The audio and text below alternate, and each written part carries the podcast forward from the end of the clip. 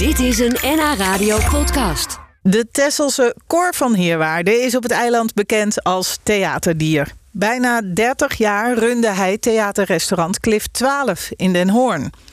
Zijn podium was een springplank voor aanstormend talent... zoals Woe en Van der Laan, Jochem Meijer, Jeroen van Merwijk en Niet uit het Raam. Nettie van de Braken schreef de geschiedenis van Cor en zijn liefde voor theater op. En het werd een prachtig boek. Mijn droom is de titel. Hoe het zover kwam, vroeg ik aan Cor. Nou, we kunnen er een lang verhaal van maken, maar uh, er waren fases in mijn leven dat ik er iets mee wilde. En toen ik op een gegeven moment uh, in de afbouw zat van uh, verkoop dan wel overdrachtmogelijkheden, begon het natuurlijk meteen al te kriebelen van wat er allemaal gebeurd was en misschien ook nog gebeuren gaat. En om het gewoon goed te bewaren, hebben we gewoon gedacht van misschien moeten we het proberen op te tekenen in een boek. Ja, want je hebt het uh, over theaterrestaurant uh, Cliff 12. Cliff 12 uh, in Den Hoorn op Texel.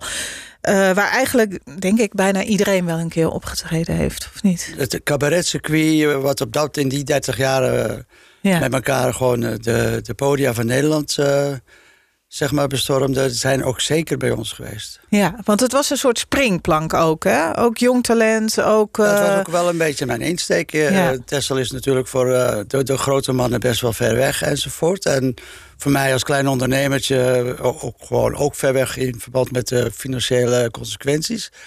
En ik ben heel erg weg van een podium bieden aan jonge, nieuwe vernieuwende talenten enzovoort. Ja. Dus daar was ik wel erg mee bezig. Dus daarom zijn er ook diverse festivalletjes en zo geweest... waarbij juist het beginnende talent mocht snuffelen aan, aan een theater liefst zo klein mogelijk met uh, zo enthousiast mogelijk publiek. Maar ook in ieder geval met publiek. Want dat, ja, ja, dat is al fijn. Heel belangrijk. Ja, ja. precies. Uh, ja, ze hebben, ja, ik kan een hele lijst noemen. Uh, en van der Laan, Jochem Meijer, Jeroen van Merwijk, Niet uit het Raam. ze hebben de, allemaal hebben ze, denk ik wel, herinneringen aan Cliff 12. Ja. Maar jij hebt er natuurlijk de meeste. Die, die staan nu allemaal verzameld in dit boek.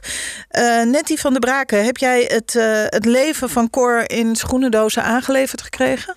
Nou, het begon een beetje anders. Het begon eigenlijk gewoon met gesprekken. Cor vroeg op een gegeven moment: wil jij dan dat boek schrijven? Waarom vroeg hij dat aan jou? Uh, Goeie vraag. Hij, wat, voor zover ik weet, had hij toen al verschillende mensen uh, gevraagd. En toen had hij zoiets: nee, daar wil ik niet mijn hele hebben en houden aan vertellen. Hmm, ja. Dus op een gegeven moment, wij hadden al wel wat samengewerkt in het culturele leven op Texel met het organiseren van dingen. Dus hij kende mij een klein beetje en ik hem ook een klein beetje. En uh, toen dacht hij, nou ja, dan moet jij het misschien maar doen. Dus, uh, en hoe ben je begonnen? Uh, met corporaten. Ja. Met corporaten, met corporaten. en heel veel kopjes koffie drinken. Ja, ja. en nou ja, en dan kom je op een moment. Het was eigenlijk heel leuk. Het begon natuurlijk met Cliff 12 en met het hele theatergebeuren. En op een gegeven moment toen zei ik: Ja, maar wat wil je nou eigenlijk? Uh, wil je nou dat ik een boek schrijf over de cultuurpaus van Tessel? Of mhm. wil je een boek, dat ik een boek schrijf over Cor van Heerwaarde? Ja. Met ook de andere kant van jou. Toen zei hij, nee, dat laatste. Ik zei, nou ja, dan moet je met je billen bloot. Mhm. En dat is ook gebeurd. Want dat hele theatergebeuren is een groot deel van het boek. Maar er zit ook een andere kant in. Over zijn jeugd en, en zijn relaties en noem maar op. Ja, want dat kwam er natuurlijk bij kijken, Cor. Waarom wilde je dat ook wel vertellen? Uh, omdat er, uh, ja, in mijn leven dingen gebeurd waren. Mm die, die, nou ja, moeilijk over vertelbaar waren enzovoort. En mijn moeder heeft een soortgelijke leven gehad. En alleen even meteen ontzenuwen wat bij mijn moeder gebeurde pakte allemaal heel negatief uit. Alles wat ik deed, met al, met al het stiekeme gedoe bleek alles gewoon ook een mooie kant te kunnen hebben. Even voor de duidelijkheid, er sprake van misbruik bij, bij zowel je moeder als bij jou. Ja, ja, ja, precies. Dus dat, dat loopt ook nog door het, uh, door het eh, boek heen. Dat heeft Nettie op een hele subtiele, prettige manier verwerkt. Want ben jij gewoon fan geweest van ons, van Cliff 12 of van de aandelen die Julius heeft gehad in uh, mijn bedrijf, of het festival of een ander festival, die kun je met alle, alle gemak overheen lezen. Ja. Maar ben je iets meer geïnteresseerd in de achtergrond van wat er allemaal gebeurd is, staat het er wel in. En ik heb gewoon ervaren, langzaam maar zeker nadat net iets over gesprekken met me had gehad, dat ik absoluut mijn ei kwijt wilde. Dus het feit dat ik dit wilde vertellen is zeker zo belangrijk mhm. dan dat ik gewoon iedereen wilde laten hergenieten van wat er. Uh, wat er in al die jaren geweest is. Ja. Want, want je zegt, bij jou heeft het goed uitgepakt. Dus, nou, uh... er zijn gewoon, dat heeft jarenlang geduurd.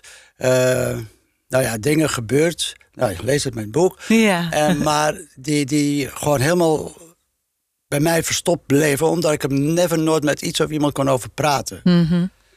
Maar de persoon in kwestie die dat deed, die zorgde zo ontzettend goed voor me. Die heeft uh, mij uh, mee op vakanties genomen. Die heeft zelfs mijn broertje een keer meegenomen. Mijn zus een keer mee. Mijn broertje mee op vakantie naar Italië. Mijn zus mee naar de familie in Parijs. En hij werd vriend van de familie. Terwijl eigenlijk het niveau van onze familie, sociaal gezien, zowel als intellectueel, eigenlijk beneden zijn niveau was. Maar hij heeft het allemaal maar gedaan en gedaan. Mhm. En ik heb daar natuurlijk de, de, de, vruchten van geplukt. In die zin van, ik kon uh, alles meemaken en dingen beleven die een ander niet had. Maar het was natuurlijk ook allemaal ingekapseld. Want wat er elke keer wat op vakantie, nou, dan weet je wel wat er allemaal kan gebeuren. Want hij moest mij natuurlijk wel heel tactisch uit dat ene huis zien te krijgen bij mijn ouders vandaan. Ja, ja, dus het was hem om jou te doen, maar het, bracht ook mooie dingen mee. Het bracht wel zeker mooie dingen mee. En op die leeftijd was het dus ook iemand die eigenlijk alles voor je deed. Een soort van, ja, noem het uh, verliefdheid of wat dan ook. Dacht ik toen, hè? Ja, ja. Door het onderzoek met Nettie enzovoort zijn we erachter gekomen dat er nog wel meer jongens waren, zelfs gelijktijdig, die ook hetzelfde soortgelijke dingen ervoeren. Maar dat is ook wat. Je bent dus aan het, aan het boek begonnen om uh, je leven, maar ook de oorsprong van die theaterliefde en, de, en, en je werk uh, te beschrijven.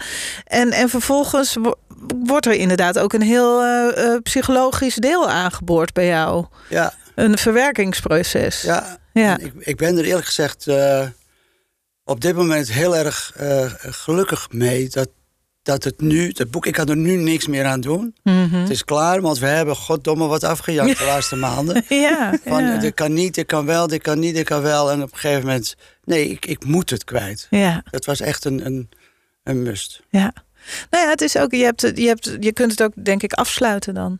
Nu het in het boek staat, het boek dat is dicht. zeker. Dat is uh, inderdaad, er is nu niks meer aan te doen, klaar. Hm. En uh, of iemand ook denkt van, je hebt het weer bij elkaar uh, verzonnen. Want het, het als theater... Uh, Krijg je dat ook? Ja. Krijg je dat soort dingen ook van, ja, je verzint alles bij elkaar. Nee, dit is echt, dit heeft mijn hele leven achtervolgd. En ik merk het eigenlijk nog steeds. Dat je gewoon in relaties, in uh, ontmoetingen enzovoort... altijd die enorme reserve houdt van... dus een overdreven vorm van schuchterheid... en daartegenover gewoon met het podium op gaan... en met doen en laten wat je wil. En het, het is zo'n... Nou ja, tweestrijd altijd ja, geweest. Ja.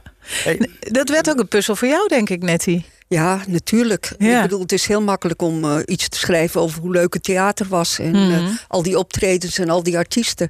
Logisch. En, maar ja, dit stuk, ja, het heeft me wel een sla paar slapeloze nachten gekost. Ja. Voordat het goed op papier stond. Ja, dat moest allemaal uh, ja. mooi samengevoegd worden. En dat is het ook. Want uh, ik zeg nu, het boek is dicht. Maar het kan op ieder gewenst moment ook weer open, hè, Cor? Want je kunt de mooie en de minder mooie herinneringen zitten nu gewoon hierin. Ja hoor. We... Gelukkig hebben we de mooie herinneringen verreweg de overal. Uh, Nettie, je bent ook uh, mensen gaan interviewen, hè? Ja, nogal, ja. Ja, ja familie, uh, medewerkers, artiesten. Ja. Ja, ja. Allemaal met herinneringen aan Allemaal met herinneringen en, en, bijna allemaal met leuke anekdotes over hoe spontaan en hoe makkelijk het ging in dat theater. En dat het ook altijd zo'n soort gezellige huiskamer was. Ook voor artiesten die gewoon de keuken in konden lopen om iets uit de koelkast te pakken wel even een briefje neerleggen wat ze genomen hadden, maar ik zo weet ja, Het ging allemaal een beetje op uh, vriendelijke ja, basis. Absoluut. Jij hebt uh, uit die gesprekken ook weer heel veel uh, nieuwe verhalen gehoord, hè, Cor? Want er kwamen artiesten die herinneringen hadden, maar er, er werden ook dingen alsnog bekend over jouw moeder en over jouw familie door gesprekken. Ja, mijn moeder had niet het simpelste leven als klein kind en later puber. En Nettie is daar wel ingedoken. En uh, het bleek dus duidelijk dat zij ons, of, uh, ons gezin, haar kinderen, negen stuks, eigenlijk heel veel dingen nooit verteld heeft of wilde vertellen of verzwegen had. Mm -hmm. En dat, dat gaat van, uh, ja, kinderen, hele, hele, jonge kinderen, zusjes van haar die het niet overleefd hadden, die, waarvan zij het bestaan nooit hebben geweten. Maar ze droeg ook een, een, nou ja, daar hebben we het net ook al even over gehad, een, een verleden met zich mee waar ze absoluut niet over wilde praten. Mhm.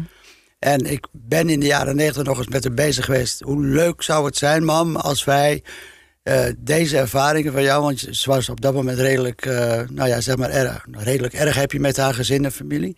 Ze wilde toch proberen op, uh, op papier te krijgen. En toen zei ze van, ach, wie zit daar nou op te wachten?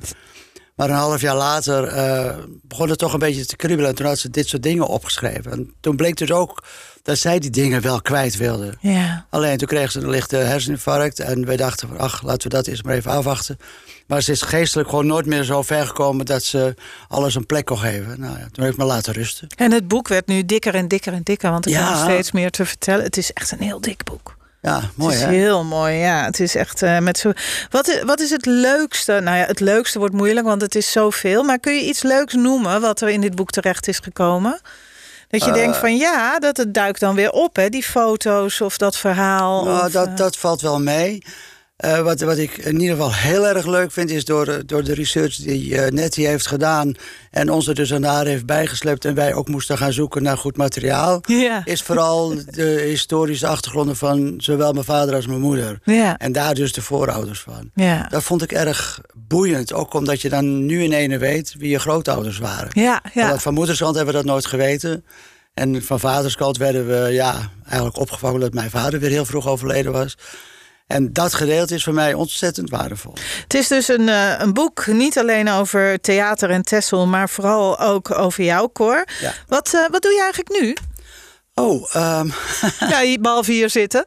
ja, nee. Nou ja, we zijn nu natuurlijk heel lang met dat boek bezig geweest. Maar ja, weet je, ik, uh, ik word eigenlijk voortdurend uh, belaagd met nieuwe ideeën. Nieuwe ja, want jij kunt niet zomaar van een podium afstappen natuurlijk. Nee, precies. Maar dat podium is op een gegeven moment wel genoeg. Makkelijk praten, dat blijft toch wel.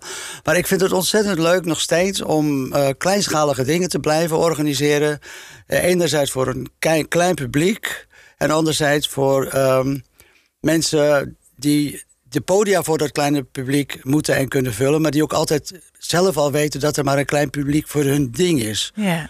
net als voor jazz of voor kunst of voor uh, nou ja, een, een, een harpist die helemaal opgaat in zijn muziek of haar muziek, maar geen podium heeft. Om daar gewoon, het zij wat voor sfeer dan ook, een festivalletje, een optreden enzovoort ja, dat vind ik gewoon leuk, vind ik belangrijk.